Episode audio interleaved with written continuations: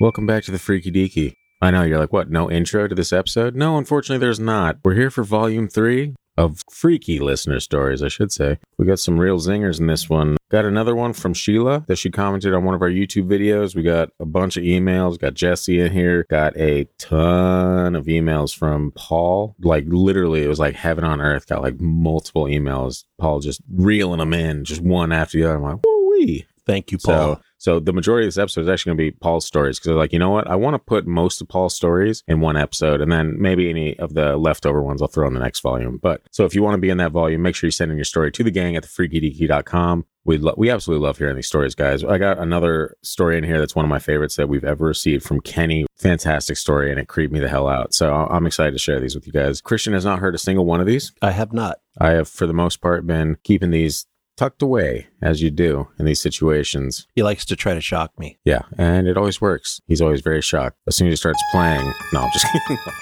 That's it's supposed to be scary. I don't feel that I was spooked out by that, but I was terrified. it's fine. If you're new to the show, please consider taking a moment out of your time and rating us five stars. It really does go a long way in helping us spread the word of the podcast itself and climb those charts as we're trying to do. That is like the easiest way you can support the show. If you want to help financially keep the show afloat, help us push towards our goal of doing this full time at some point, share it on social media with your friends and family, or you can go to the website and check out the merch. We got some pretty dope merch up there for you guys. Check that out, place an order, rock some of the coolest paranormal swag you've ever seen in your life, or you can just send us five hundred thousand dollars if you have if you have it lying around. If not, then it's fine. We'll do the other methods of advertising and you know merch orders and whatnot. But that's not what you're here for. You're here for creepy listener stories, and that's what we're going to deliver. Let's roll that sweet, beautiful bean footage of that intro theme music, and we'll get right into the episode.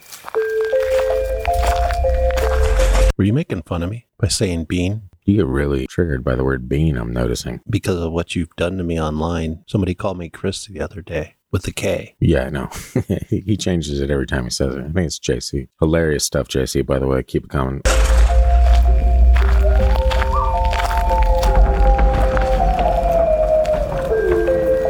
You are now entering the realm of the freaky deaky, an unsuspecting stop at the crossroads of fantasy and reality, where the frayed edges of make believe seep into this cookie cutter white picket world you've been led to believe is far from extraordinary.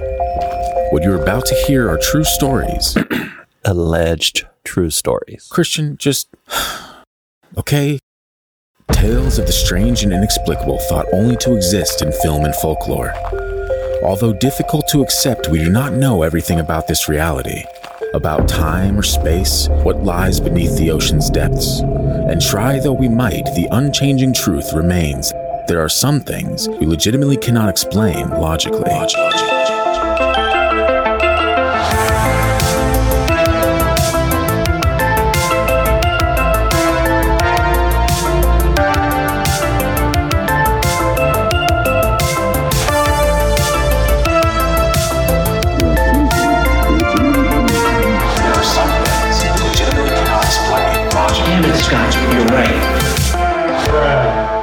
Yeah, welcome back to the show. This first story that I got for you guys is from actually it's a it's the brief one that Sheila commented on one of our YouTube videos. I'm just gonna go over briefly because it's brief and that's how you do things that are brief. You do it briefly.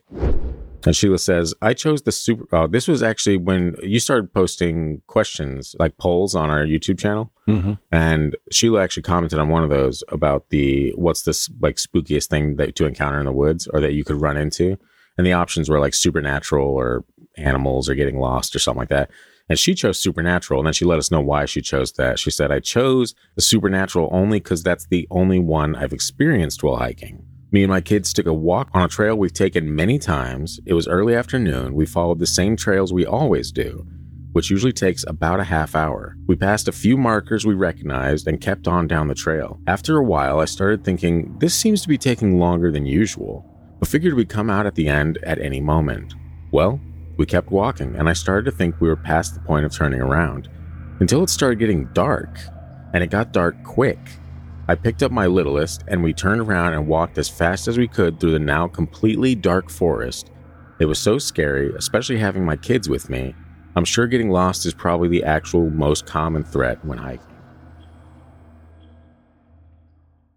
It was, yeah. But Supernatural's more entertaining. Yeah, and that's a creepy ooh, that's a creepy visual. Not only having your kids with you, you know, so there's that added element of, oh God, now I got to keep these ones safe as well. And I'm terrified.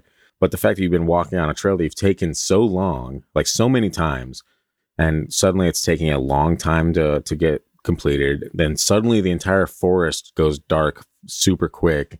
You're like, mm, it's time for me to turn around. Like she stepped into another dimension for a minute. Yeah. Oh man, that I wish I didn't have such an overthinking mind because there's a part of my brain that wants to understand that, really understand what happened there, and it just never will. These are mysteries, unsolved mysteries. I told you it's another dimension. Happens all the time. We don't realize when we step into another dimension. That's true. And before we step into another dimension, I just want to say thanks for that interesting, interesting short read, Sheila. That was riveting. And I feel like you got so many stories in it. You, you shared one on our last listener story episode that was pretty amazing with your your mom and the clouds that spelled out a word. That's great A stuff. Right. So if you're keeping anything else hidden, now's the time to send it in. I have We're- a question for you though, Scott. Yes, please. Now that you're a parent, that story adds a whole new level of terror to it because there is there is a big difference when you're hiking with your children and something scary happens. It's I- not just about you anymore. Yeah, but see, that's that's something that as a, a man I've already experienced. Like I've been used to this as it is. China always wants to go out hiking, but guess what happens if we see something scary out there? I gotta protect her and I gotta sacrifice my life so that she gets away. So I've already had that. I'm already like I'm the man. I'm the first to get thrown to the wolves. It's fine, you know. Well, we had Bristol, Hmm. I used to call her bear bait Yeah, I remember that. just in case. Yeah, and that's why we need to get another dog. And I used to tell her, if the apocalypse happened, I will wait as long as I can before I eat her. Well, that's very endearing and sweet. I don't think I could have done that though. Eaten her. Or waited. yeah. Uh, sorry. No, the nuke just struck. Uh, all right, Bristol. Sorry. Here's, it's time. Rotisserie Bristol. That's right. Unfortunate. Sorry to start the uh, episode off with eating pets, folks. That's not what you're expecting. Nothing for that. No. Nothing for eating pets. Weird. Sorry, I'm still playing with the soundboard. I'm still uh anyone that is un you guys don't care, but we record multiple episodes in a single day. So yes, it's 10 minutes after the last episode. You you got us. All right. But it's a week in the future. Time travel's crazy. And anyway, I'm still messing with the soundboard. I'm gonna take some time to put some background tracks in there eventually, some stuff that's more related to our show. But for the time being, I'm having fun with it. All right. And I hope you are too, because if you get really annoyed, you're not gonna enjoy most of the episode. Can I get an amen?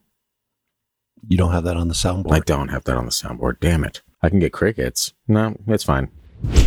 This next story comes to us from Jesse, and it was emailed into us. It says, Hey guys, this is my first time reaching out to y'all, but have to say I'm a huge fan of the podcast. Thank you. Thank you, Jesse. We're a huge fan of Jesse. I'm going to let you know right now. I came, and I know you're going to say something to like an 80s reference, and Yeah, I totally just- was I because know. I, was scrolling through my music and guess what song? Let me guess. It was Jessie's Girl. Yeah. Wow. You know how predictable everything is around me now? That's how vanilla my life has become, Christian. I understand, man. I call all the references all the time. But that is surprisingly a good song from back in the day when most of those songs, especially pop rock, Hmm. weren't that good. Jesse, I know you weren't expecting to have Christian mansplain 80s music to you in the first two sentences of your story, but that's just the kind of grade A stuff that we bring to our listeners. And so you're welcome for that. Let's continue.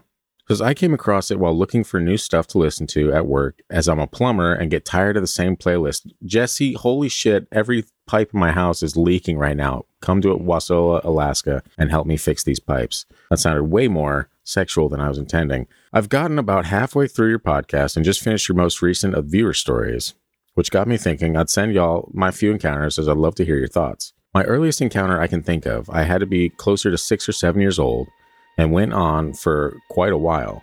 At the time, it was just me and my mother living in a small house in a town called Lake Panasoffkee in Florida.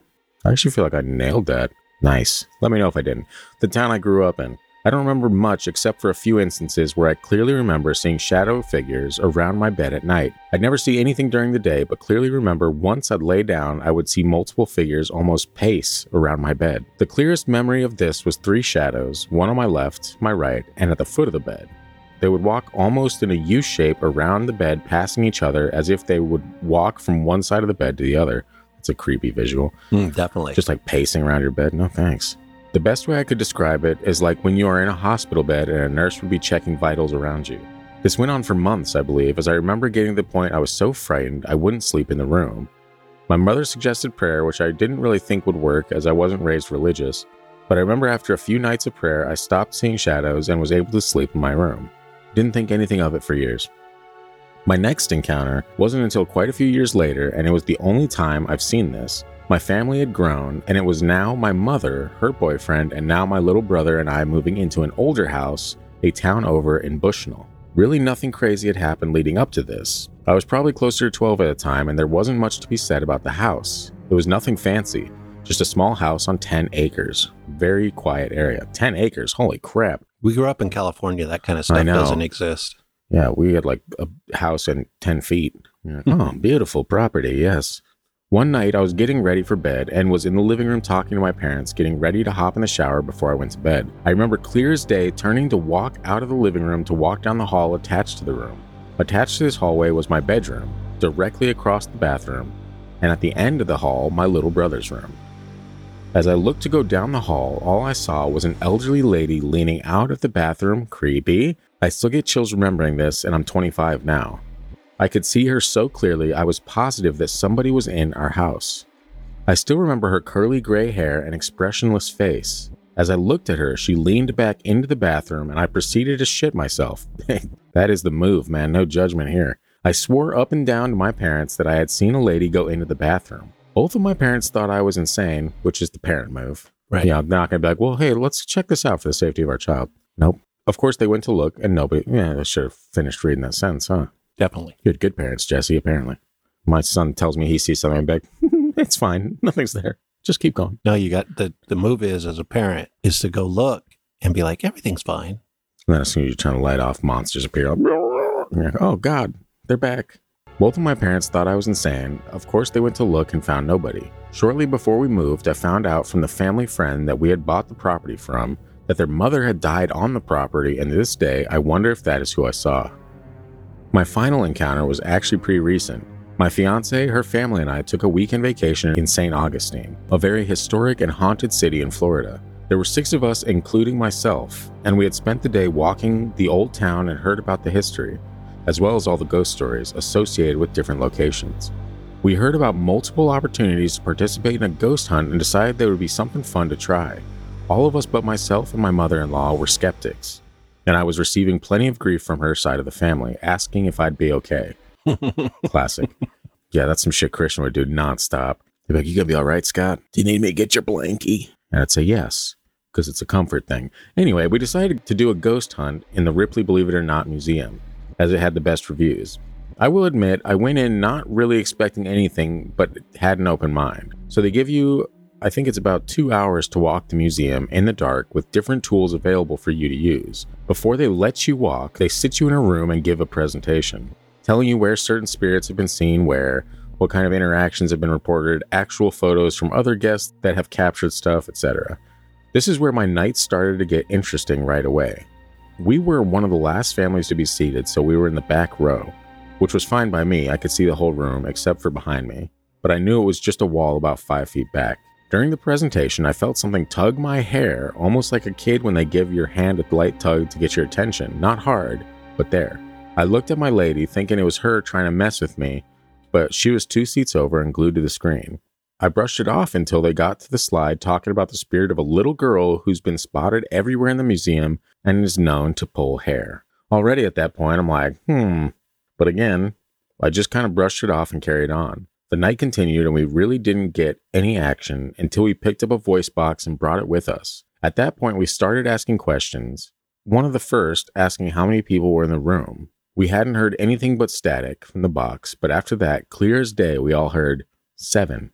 We were confused until we did a head count. Six of us, plus whoever is talking, would be seven. All of us kind of got the chills after that and didn't have much luck getting any more answers throughout the night. But a couple of times I could have sworn I'd catch a glimpse of a shadow following our group out of the corner of my eye when we'd leave a room. I haven't had a chance to go back, but would love to do it again and see what I find. Anyway, those are my only encounters, and I'd love to hear y'all's input on them. Love the pat the podcast. Must be from Boston. No, it's me. Love the podcast, and I'm def looking forward to next week's episode. Keep it up, guys. Jess. Take a camera next time you go to the museum. Yeah, that is kind of funny. You would you definitely wouldn't expect something like Ripley's Believe It or Not to be like an actual. You'd be like, I'm actually going to experience something here because That seems like, I mean, we all love the show, sure, but That was a great show when I I was Yeah. younger. Dean Cain, I'm trying to think. I think I might have watched an earlier version. yeah, probably in the 1940s when there's no volume. That was black and white. Yeah, it was just static and some guy standing there, shocked look on his face. Anyway, yeah, what do you think of those stories, man? The I'm sorry, the shadow figures that kind of surround the bed, like pacing back and forth, is creepy. I don't know how anyone gets any sleep when they witness stuff like that. Like I've seen weird stuff, but I've always been able to just go back to sleep afterward, and it's never been anything like so in your face like that. Well, I mean, I guess there's been a couple. Never mind, but that's trippy to think about for what sure. What other choice do you have? I mean, you you got to go to sleep, uh, but it would be it's it's fascinating to me the things that children see that you don't necessarily see as you grow older. You know, even like you've had experiences that as an adult, but most people don't. But they do Hmm. have them as kids. Almost everybody can tell you one of those stories from their childhood, including me yeah, and you don't believe anything for the most part. except for aliens and Bigfoot. So I guess yeah, he's coming along. Am I though? You should maybe treat me as I'm coming along instead of treating me Hmm. as some skeptical jerk. It didn't play. That's too bad. Yeah.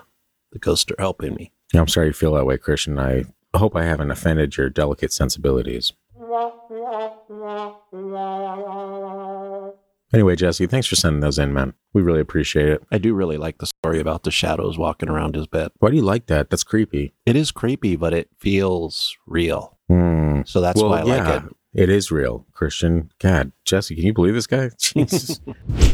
this next one was sent in by Kenny, and it's called "The Taunting Green Hand." Hmm. It's a it's a doozy. Kenny, I haven't even shared the story yet, but thank you, dude, so much for sending this in because it is a fantastic story, and I can't believe that you experienced this and did not shit your pants constantly, as I would to this day. And you were a child when this happened. I would do it right now as a 32 year old man. Now that you guys know the bowel movements of a 32 year old man and the frequency at which it would happen, let's get into the story. He says, Hey, Christian and Scott, I love the Freaky Deaky podcast and the topics that are covered. I also enjoy the banter and the opposing points of view. You guys are great. Thank you. That's good to hear every once in a while. Yes, it is. Yeah, and thanks for not calling us ugly. Like, that's the exclusive stuff we get on TikTok. They didn't call me ugly. Mm, I think they might have. But here's a freaky deaky that happened to me. I was five years old in the late 70s and had an encounter that still chills me today. It wasn't a nightmare because it happened at least three different nights, and I remember being wide awake, running to my parents' room across the hall, freaked out by what I saw. I had this little white bow tie and loved to wear it to church. I really liked that bow tie. I guess I thought it was cool. Hey man, I had a Noah's Ark bow tie that was just the business when I was five years old. Bow ties are the best. Yeah. Remember, I wore one to your wedding. Yeah, you did. I, actually, mine wasn't a bow tie. It was a clip on regular tie, but I had- obviously it was a clip on. I was five. Come on, guys. I had a clip on too when I was young, when I was about five. I had a clip on last week. Anyway, one night I was laying in bed with my room illuminated by a single nightlight, and I could see my bow tie sitting on top of my dresser across the room. I remember being fixated on the white bow tie and suddenly see it fall off the dresser onto the floor between my dresser and my laundry bin. I could still see it clearly. I remember thinking I was going to pick it up so it doesn't get lost. As I went to get out of bed, I no longer saw the bow tie and was a little confused. As I was headed across the room, I saw this hand come up from behind my laundry bin, holding my bow tie. I recall the hand being a shade of green, and it was shaking my bow tie as if taunting me to come and get it. My mom was always playing tricks on me, and on different occasions, she would jump out and scare me. I began to expect her to try and scare me, and this was the first thing I thought of when I saw this taunting green hand. I remember jumping back in my bed and thinking that my laundry bin was up against the wall, so there was no way someone could be tricking me. I actually said, Mom? in a quiet whisper to see if it was her. I was trying to wrap my head around the fact of how I was seeing what I was seeing. When I looked back, the hand was gone and my bow tie was nowhere in sight. As I was staring at the laundry bin, the taunting green hand slowly came up from behind, shaking my bow tie. I wanted to run to my parents' room, but I was afraid the hand would grab my ankle from beneath the bed. I laid there feeling my heartbeat in my entire body and somehow gathered enough courage to jump and run to my parents' room. My parents were basic. You know what's funny is I think all kids do that run and jump thing because Mhm. you're worried about what's underneath the bed. I know I must have done that a dozen times minimum. I still worry night. about what's under the bed. I know. Yeah, I can't have any kind of like I can't have an arm hanging off the bed, a leg, nothing. I've read enough stories of things coming up and grabbing feet and pulling people. Nah, I'm good. You guys know the content of this podcast, right? Who would who would risk that? Not this guy. Not this guy. Anyhow, I digress. So he does the run and jump, run to parents' room. My parents were sound asleep, but I jumped in the middle of the bed and woke up my mom. I told her what I saw, and she told me I was just having a bad dream, and she took me back to my bedroom and showed me there was nothing behind the laundry bin. I felt irritated she didn't believe me and that the hand was gone. I asked her if she saw my bow tie. She said she didn't see my bow tie and she would find it in the morning. She turned the light off and told me to get sleep. Of course, I was looking back at the laundry bin, and again, the taunting green hand had rose up from behind, shaking my bow tie. It was even more terrifying the second time. I was still trying to wrap my mind around what I was seeing. Then it suddenly disappeared. My mind went wild and wondering where it could have gone. As I laid there, I heard a thump on the wall behind my headboard. I turned and looked, and there was the hand shaking the bow tie, taunting me with it. I ran back to my parents' room with my bo- with my voice calling out louder this time. I told both my parents this time what I saw, and they looked at me like I was crazy. So my dad took me back to my room and looked behind the bin and my headboard to prove there was nothing there. Again, they told me to go to sleep and that I was just dreaming. Even though I was terrified, I eventually fell asleep. When morning came, I looked for my bow tie. It wasn't on the dresser or, under the dresser or even behind the laundry bin. I looked in the laundry bin only to find it at the very bottom, covered in my other clothes. The same green hand visited me again on two different nights, always holding something of mine and taunting with it. I remember feeling afraid, but also knowing my parents would just tell me I'm having a bad dream. The last time I saw the hand, I remember being mad and I told it to go away and stop bothering me. When it went away and never came back, it kind of empowered me. I've had other experiences like this, but have learned to face the incident with a logical mindset and make an attempt at showing no fear. Anyhow, I love hearing paranormal stories and talking about the unknown. Thanks. K. Rush. Whew. That one, that one got me. I because I, I can visual the way you wrote, it, I could visualize it perfectly. Like same with, and we didn't actually mention it, but that story that Jesse had with the old lady peeking out from the bathroom. Ooh, that gives me the heebie-jeebies thinking about. And that is a creepy ass visual. These stories so far is just so vivid that I can picture everything in it. And this green hand, man, I don't know what to say about it, dude. I got no idea, but it's creepy as hell to me. It was a helpful demon. It's like you lost this. It's going to hurt your heart. Here it is. Yeah, you lost this after I pushed it off the dresser and now it's shaking it in front of your face. And then the hand, hand in its demon voice was like, You want to go to hell? Come get the bow tie. So now that you know exactly what wasn't happening, Kenny, we're going to discuss the real possibilities. What was that, Christian? Green Goblin? So now you know what definitely wasn't happening. We're going to discuss some real possibilities now. Why is it not a possibility? It was a demon. You like demons. Yeah, I don't first of all like demons. Secondly, it just doesn't it doesn't I don't know. I mean, it's evil. It feels malevolent. Is that the word or benevolent? It malevolent is the word, but I, I don't necessarily take it like that. It's it is taunting. You think it's just like a trickster or something like that? Like, haha. That like, what's the point of that? Like, you're obviously trying to scare the kid, right? You're not just being like, oh, he's going to get a kick out of this. No. I don't know. I'm I'm not in the mind of this demon. I mean, well, I need maybe you to it was in that headspace, Christian. maybe it was being helpful, and it you know helpful spirits are sometimes scary, like the ones walking around the bed, shadowy. I mean, maybe Well, how was that helpful, it's like let's teach him how to pray. Christian?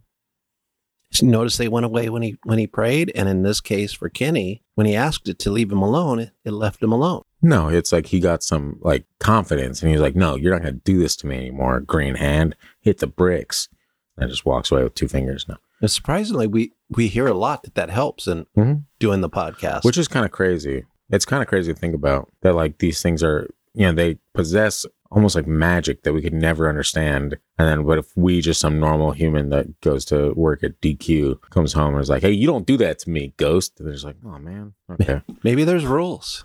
Yeah, but see, I don't know, dude. That's that adds on so many other questions. Maybe there is rules, There has to be. There's But- always rules. but who is the ruler? You know what I mean? I mean, That puts someone else in charge. If there's rules, no, it puts something else in charge. someone else some- in charge. Yeah, Something. so, uh, something can be someone. Christian, Someone is is normally reserved for humans. Something is a higher power. or a green hand that pops up behind the laundry basket.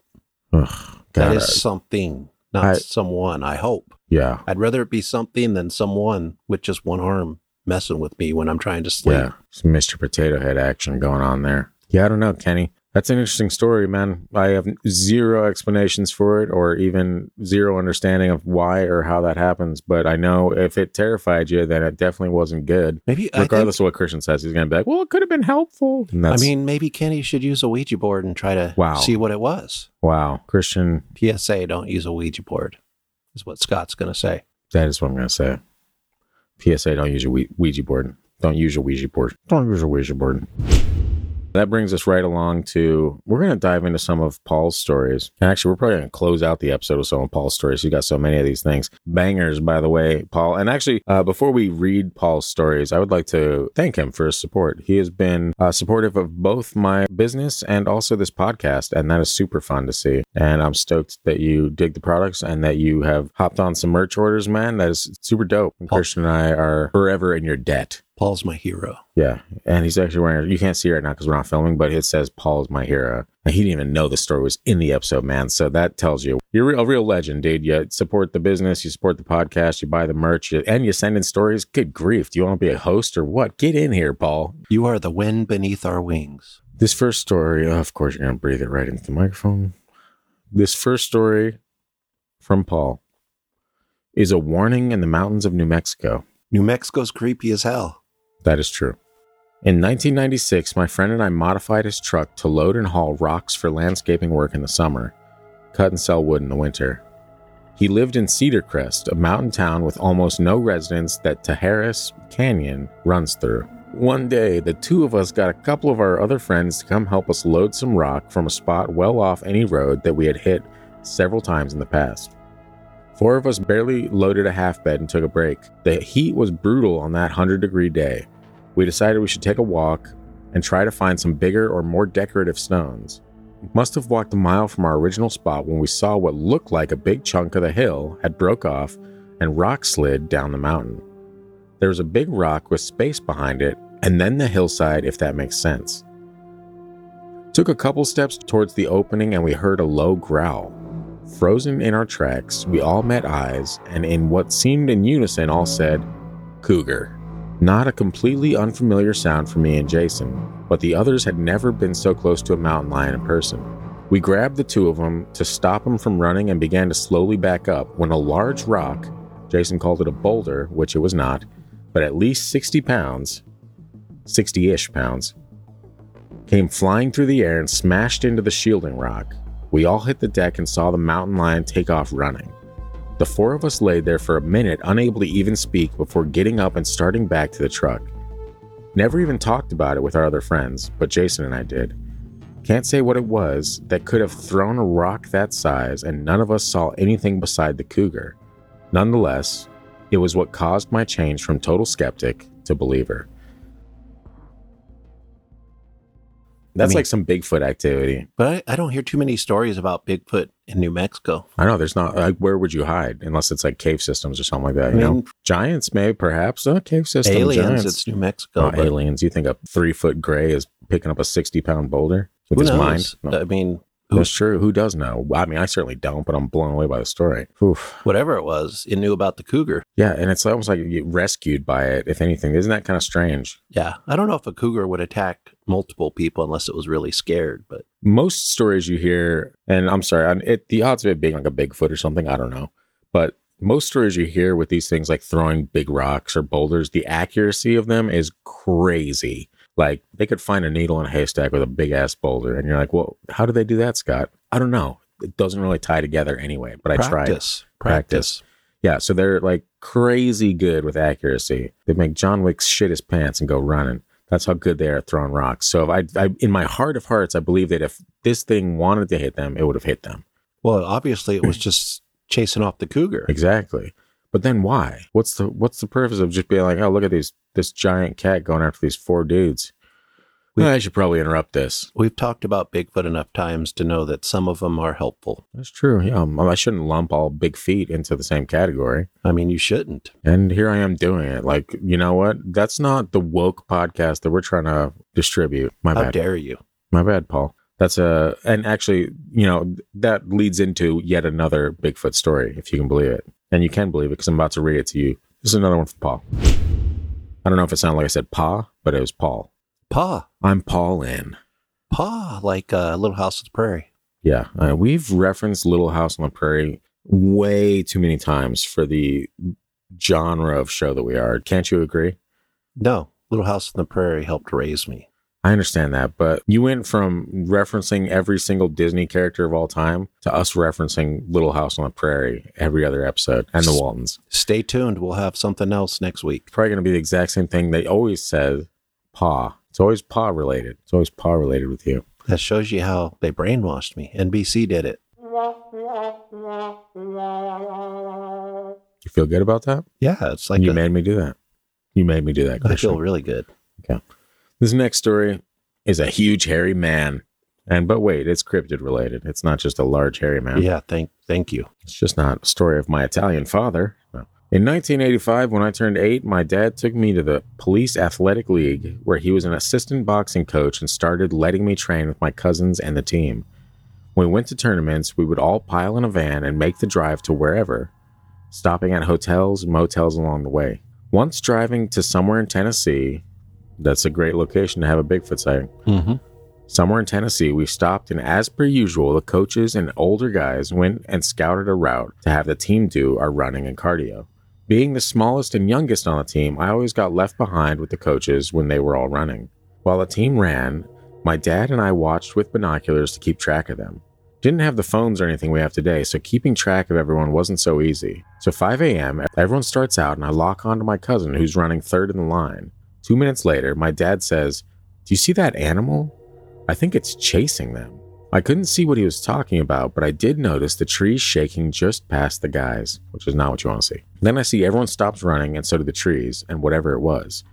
My dad drops his Knox, which is the dopest thing I've ever heard, to call binoculars, and I'm stealing that forever, and starts loudly whistling the signal they use to relay the message return with urgency. When the team got back, they were all about as freaked out as I've ever seen that group of hard individuals. The coaches told everyone to calm down, that it was just a bear, and the older guys who actually saw it also said it was a bear after initially arguing that it was no bear. The tournament was three days long, so the next day we repeated the run and workout without incident. The only thing we did notice out of the ordinary was the smell of an outhouse that seemed to waft in during the morning warm ups. My cousin told me several years later that what he saw was a huge hairy man, like in that old fake video of Bigfoot, only real. That's my first step into the world of believing. I have one more Bigfoot story and dozens of strange sightings in the sky. I am fairly positive most of the stuff in the New Mexico skies are government's aircrafts. At least that's what my old wrestling coach, who used to test fly for the Air Force, tells me. That's pretty wild. It's almost like the coaches were like, uh, no, just say it was a bear. Say you saw a bear. That's all it was. You saw a bear. Nothing else. End of story. Get back to running. That's creepy. That it's the same thing like that fake old video of Bigfoot, but this one was real. that was funny. Perhaps they're both real now. Man, I wish I could be the person that sees Bigfoot. You know what I mean? Wouldn't that be such an, an awesome memory to hold on to forever? It would be, but also you always talk about how terrified you get over oh, stuff. Oh well, yeah. I would like obviously same thing I would do in any situation, any ranging from anything from bees to Sasquatch and aliens and abduction situations. Is I would shit myself. let, let me tell you how this would go. I just Sc- did. I would Scott- shit myself. Scott and I are out hiking around looking for Bigfoot. We see a big hairy man. Yeah. And I'm like, Scott, do you see Bigfoot? And I turn around, Scott's gone. Yeah, exactly. You'd be like, "Can you believe we're witnessing this together?" And I would be nowhere to be seen. And I'd be like, Scott, you have the camera. and you'd look down and it'd be on the ground with a note. I had just enough time to, you know, a little post it says, "Hey Christian, you're up." No, you'd be like, I got pictures before I took off. And then I'd look at them and they'd be blurry. It'd just be trees, like it'd be the sky or some Yeah. shit. I'm running. Your feet. Those are some big feet, but not the one we saw. Yeah, that's a, number one, Paul. Not only are you a legend, but my man, this is the first Bigfoot stories that we've had sent in. We had a guest on like the first summer break come and tell a story about seeing a Bigfoot in Michigan, and that's a video somewhere on YouTube at the moment. But never had listeners send in stories. So thank you for being the first Sasquatch and cryptid submission, I believe. Possibly not the first cryptid, but Bigfoot for sure. But the coaches said it was a bear well, the coaches were lying. That reminds me of the bear meme I posted on our Facebook page. Yeah. Sasquatch, I've seen a few. I forgot what else said, but it made a reference to it not being a bear.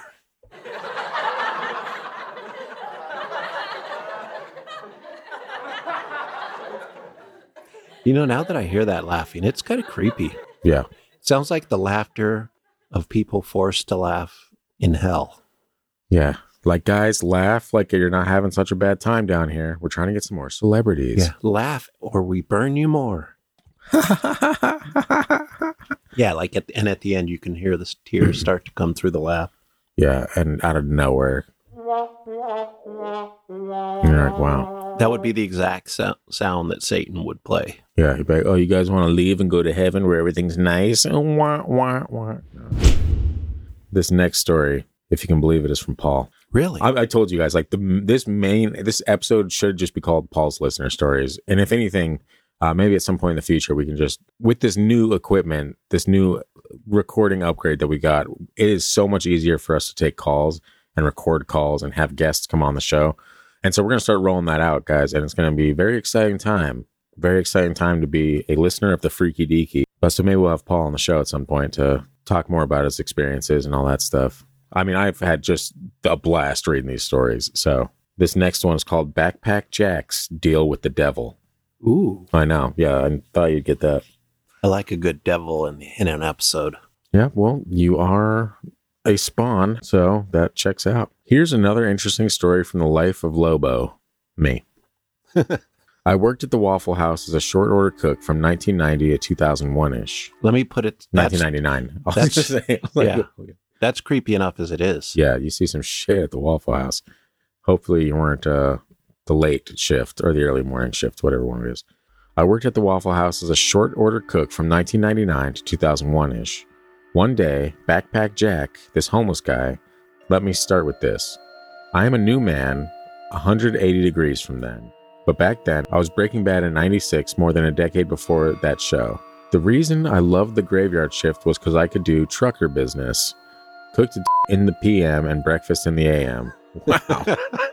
yeah. Yeah. Beautiful. Back to 2000. Homeless guy sitting at the bar area where he would usually.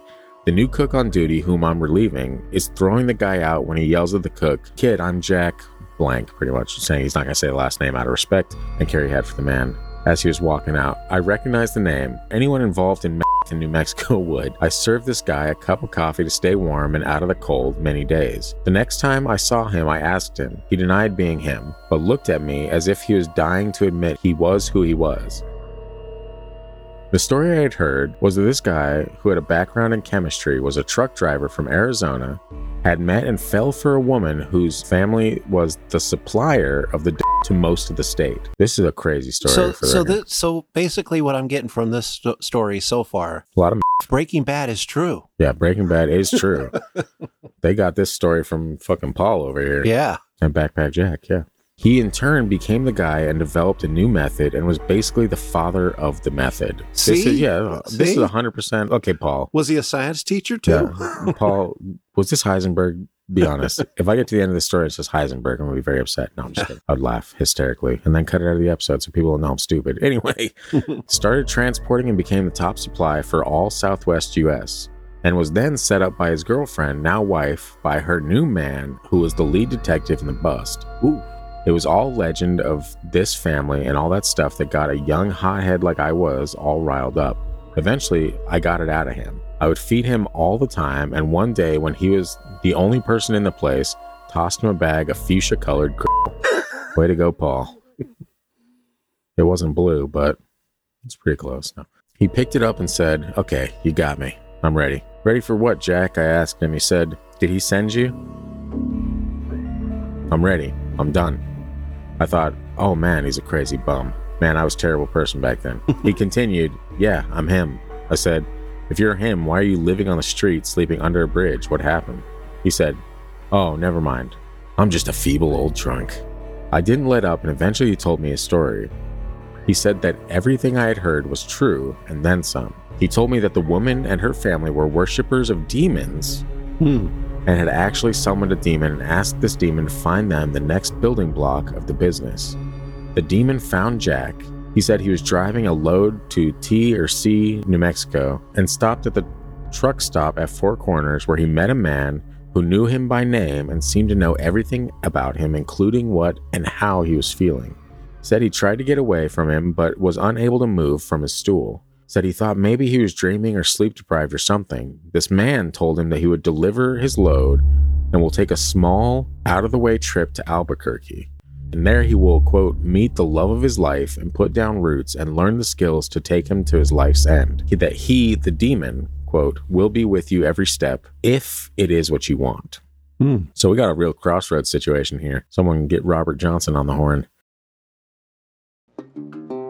Promised wealth and happiness. Fuck it, right? He said everything the man promised happened. He said when he was cooking dope, he heard the man whispering instructions and directions the entire time, every time.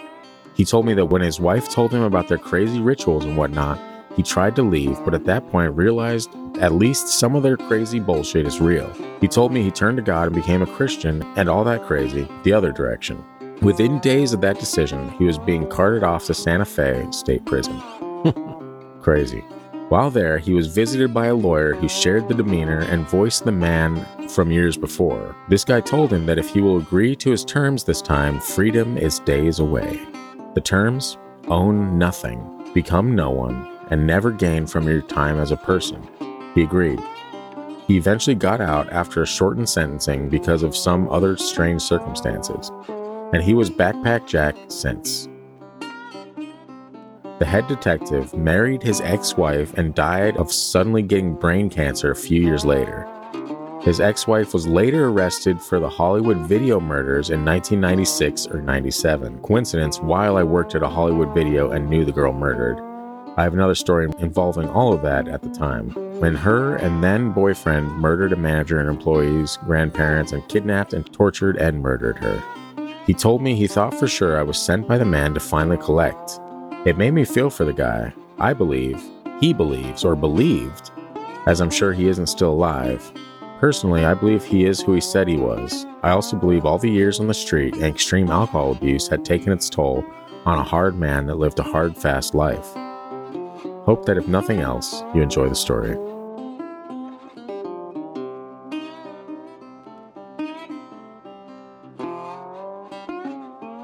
I love that story. That's a that is such a wild ride, man. There's like so many directions my mind is going on that story. And also, like, I'm not going to New Mexico. I know, yeah. Yeah, talked me out of it. Thank you. Yeah. But that is crazy. I mean, dude, look, we've all heard some crazy stories from homeless people. All right. I once had a conversation with six people that was one while taking a break during my shift at McDonald's in California City. He had a conversation with everyone around me, and there was no one around me. So I get it. Look, I don't know, man. Some of the conversations I've had with homeless people, I believed. Yeah. I believe they saw what they saw. oh, yeah. And this is an instance of that where you kind of got to wonder. Like, obviously, you're homeless in New Mexico. It's hot as fuck out there. Probably going to be boiling, might fry your brain a little bit. But we can kind of relate because we grew up in the Antelope Valley. Oh, yeah. Same climate, mm-hmm. You get, yeah, I guess you kind of get used to it. same type of drugs, same type of things going on. Nobody Yeah. named Backpack Jack. that we know of. Yeah. Hopefully not too many of them because that is a great name. Yeah, that is a great name. And also, you know what's very strange? Like this story does I mean, it sounds all over the place, right? But it's got a beginning and an end. It's not like he was talking and then like suddenly went to Looney Tunesville and was like, oh, and then I ended up making out with Sylvester Stallone underneath a bridge next to a Dunkin' Donuts. You know what I mean? Yeah. It, it- I mean, it's maybe a little It's all cohesive. over the place. It's cohesive Yeah, but it that's the lifestyle too. to an extent, yeah. That kind of lifestyle is all over the place. Yeah. a- as Paul would would probably agree with. So So the the question remains though, do you believe ironically, look, if this story is real, if this homeless guy wasn't spinning a yarn or, you know, out of his mind, that means crossroad demons, man. There's so there's so much lore. And actually, you know what? Great episode idea. Crossroad demons. Go Robert Johnson, go all the old blues classics. you know how it works. You need to write this really quick. Yeah. Because there's been a couple Yeah. instances where we do do something or talk about something and And four other shows instantly drop the same thing. And we're like, damn it. I know there's one and it's not what we not not the the ones that we call our friends that seems to be very on point with what we're doing. And there is no way they're doing it on purpose, I don't think, but it's really uncanny. The very popular one. Yeah. Yeah, that's uh Very Weird. uncanny. it's weird, but it's also I don't know, maybe it's like tapping into like It's good for us though in the Yeah. long run. whatever. Because it you know one of the things I've learned from looking into these type of topics is there's you think there'd be more of more shows or stuff like that with this kind of stuff, Yeah. but there's not really. You know what the craziest thing about that backpack Jack story is? What? I absolutely believe it. I do. I think that shit happens. I think I think Crossroad Demons, I think crazy, I guess instantaneous success and instantaneous defeat and stuff. I think there are those types of weird like contracts almost made with like spiritual entities. It makes me think that that particular form of drug brings demons a lot quicker than the other ones. That would make sense too though. Like, I mean, obviously it's not a great thing for you to be doing. So mm-hmm. what would be associated with that? Probably evil entities or spirits or demons. When I was younger, I worked a lot of night shift jobs and it's a different world. It's a Yeah. different world. And it is exactly as it's described right in that Yeah. story. They're Bang, bang up jaw, Paul. the the people are just uh, they're different at when you're a night owl. when the sun sets, Yeah. things get a little creepy out there. But like I've I've heard countless stories about like people that you would if you were to watch these interviews, you'd be like, oh, that person is insane. But me, it's like you know people that have come from those lifestyles or whatever that are now religious and are like, oh no, no, I believe in God and I am a Christian or I'm this whatever. The way that hell and demons, the dark forces of the world is organized, is always organized as like a business. It's like built as a business, it's run as a business. And so if you think about like that correlating into some of these crazy overnight success stories or like the shit that happens in Hollywood and all that, you can see it because it's smart. Obviously, you can make businesses successful. So why wouldn't you replicate that if you're evil forces trying to take over the world or overpower good or light versus dark, whatever you want to say? I'm just saying, like this, it's weird to me that the crazy stories always seem to line up perfectly well. and First all- suddenly, I'm the crazy one. Yeah. First of all, hell's not real. Oh, oh well. In that case, I guess we're fine. Yeah. But you know, we can maybe demons are real because they were around before hell.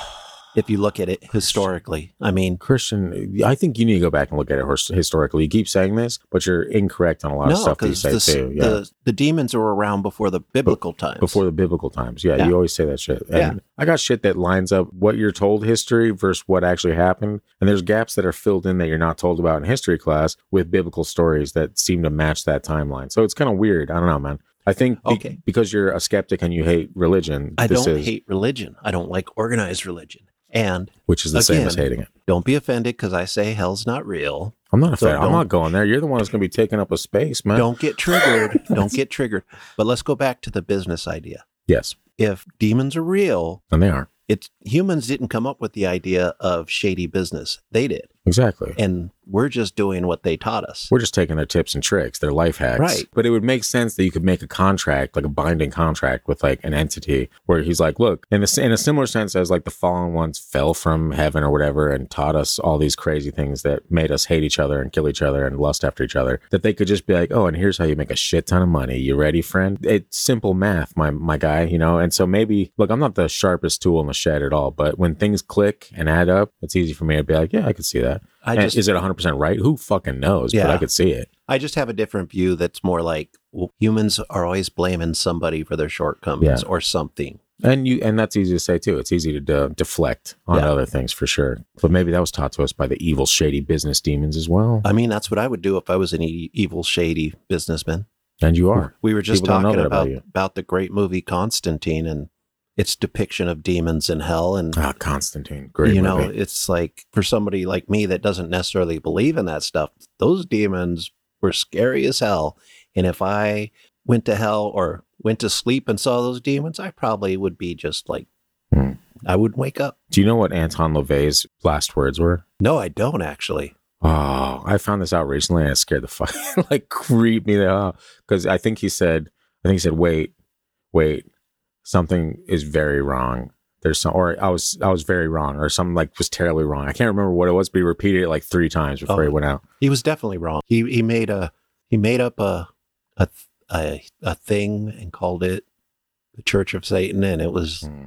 So, eventually go. we're going to talk about him in one of our episodes. Oh, I'm sure. Yeah, he'll, Because he'll it is his that whole story around that is very fascinating. But It that is is fascinating. that's interesting that he said that. I have to look it up. We'll, we'll maybe I'll cut it out if I find the actual, but it's something along those lines where he was scared shitless when, when he was dying. He's like, oh, whoa, whoa, whoa, no, wait, wait, wait, wait. I was wrong. I was wrong. But anyway, uh, I'm going to close this out with a and actually, we're not going to get to all of Paul's stories in this episode because he has a bunch of doozies. But we're going to close it out with this lighthearted little jaunt. It's called Lost Time. Are Game. going- What? Are we going to hell again? No. Well, I, we'll find out. Lost time, gain time, or just high. Okay, this one's good. Thanks for another zinger, Paul. Back in the late 90s, I worked at Hollywood Video in Albuquerque, New Mexico. One day when I came into work, the store was full with all the employees and managers.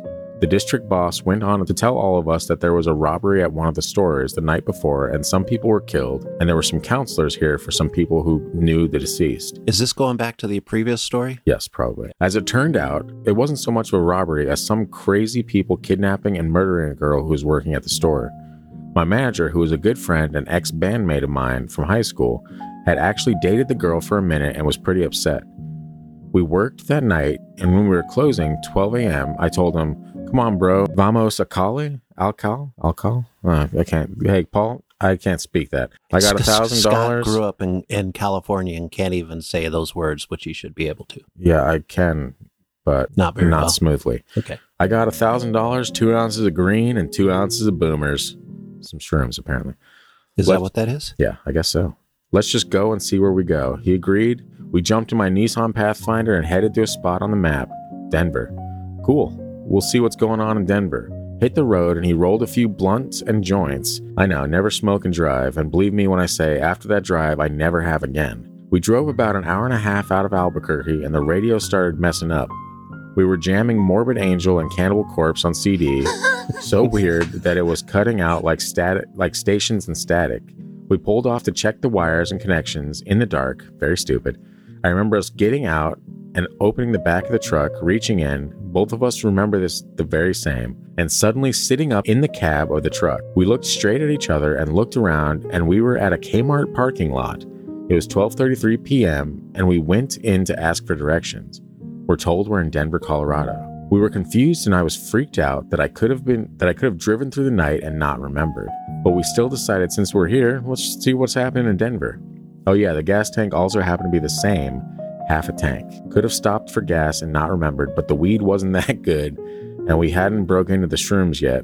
We found a concert, 311, The Pharcyde, and somebody. Turned out great. Went to the show, got to meet a couple of guys from the Pharcyde by chance smoking out before the show. We both lost our jobs for accidentally leaving the deposit out of the safe and not coming back to work for three days. We're both reclusive family men in regular jobs and calm lives now. I haven't talked to him in years and never really talked about what happened beside on the drive back, just primarily to make sure it didn't happen again. Hmm. Aliens. I know, man, that's the vibe. Aliens or the government? Yeah, that's crazy. I, the the idea of missing time freaks me out, and I do feel like I had that happen on the way from California to Vegas once.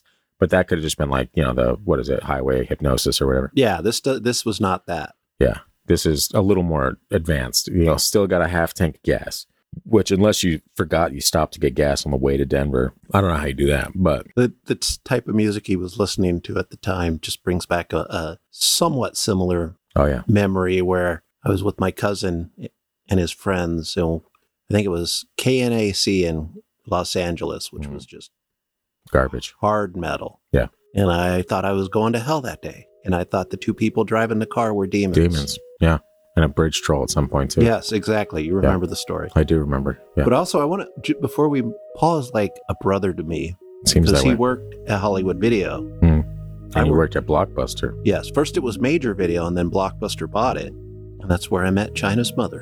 And the rest is boring as fuck. No, Yeah, pretty much, it's but- history. But no, you know, when you work at a video store, video stores are, it's sad that they're not around because that was, They were popping. They were, that was such a cool place to It work back cool then. place. Yeah. I enjoyed it. It was so much fun. I met so many cool and so many crazy people. Hmm. Crazy, especially. I'm sure. But but I enjoyed it. Those are some doozies, man. Like we, got- I got to close it out because China's got to go get her eyebrows did or something. But that was a good episode. I Yeah. like these listener stories. Paul, you are a legend for sending in literally almost a dozen stories, and I'm gonna make sure to get the rest of them in the next episode we got that I'm hopefully gonna be releasing in the next ten episodes or so if Keep- I can get some more. But yeah, keep them coming. yeah, seriously, appreciate Paul, Kenny, JC. Jesse. Jesse, not JC, Jesse. Yeah, JC was my cat in Vegas. Jesse and sheila Your cat was na- named after Jesus Christ. JC, Jasey Rae. It's named after an all time low song because I was emo and Oh, stupid as fuck when I was 22. But that's not the It, we all not, are. That's, yeah, that's not the point of this I podcast. mean, that's the point of point of being 22. Yeah. So anyway, and I guess while we're in the middle of shout outs, RIP to Jasey Rae, who my ex stole from me, changed the locks, and I have no idea what happened to her. One day before she was about to get to freedom. And on that note, this episode is brought to you by seasonal depression. I am tired of this damn snow, Christian, and I hope it ends soon. You know, everybody talks about hell being filled with fire and brimstone. It's Filled with snow. it's snow and the Arctic tundra. That's you couldn't have said it better if you tried. Anyway, uh, big shout out to everyone that has sent in stories. If you want to be a part of the next listener stories episode, send it into the gang at thefreakydeaky.com. You can also DM it to us on social medias at Freaky Deaky Pod on Instagram, Facebook, YouTube, or at TFT Paranormal on TikTok. Be careful, DMs. Those stories are harder for me to keep track of. So if you really want to make sure it gets in the episode and not just a Hail Mary pass, send it in as an email because those I at least have a folder for. I move things around. It's a whole professional thing. I don't want to bore you guys with it. Well, you get it- the gist of computer technology. If you do a, D, a DM, just maybe remind us a couple times. Yeah. Because I miss them sometimes too. Yeah, he does. Anyway, uh, thanks again for uh, all the support over the last few years. We've got some really cool stuff planned for the future. Like I said, when I get guests on, got some ideas for YouTube we're going to be breaking out in the near future. So uh, we appreciate you guys being along for the ride, and we are very happy and appreciative of your patronage to the Freaky Deaky. We'll see you right back here next week for some more of that sweet, sweet goodness. You guys have yourselves a fantastic Thursday and or Friday or or any day you're listening. And we'll see you next time on The Freaky Deaky.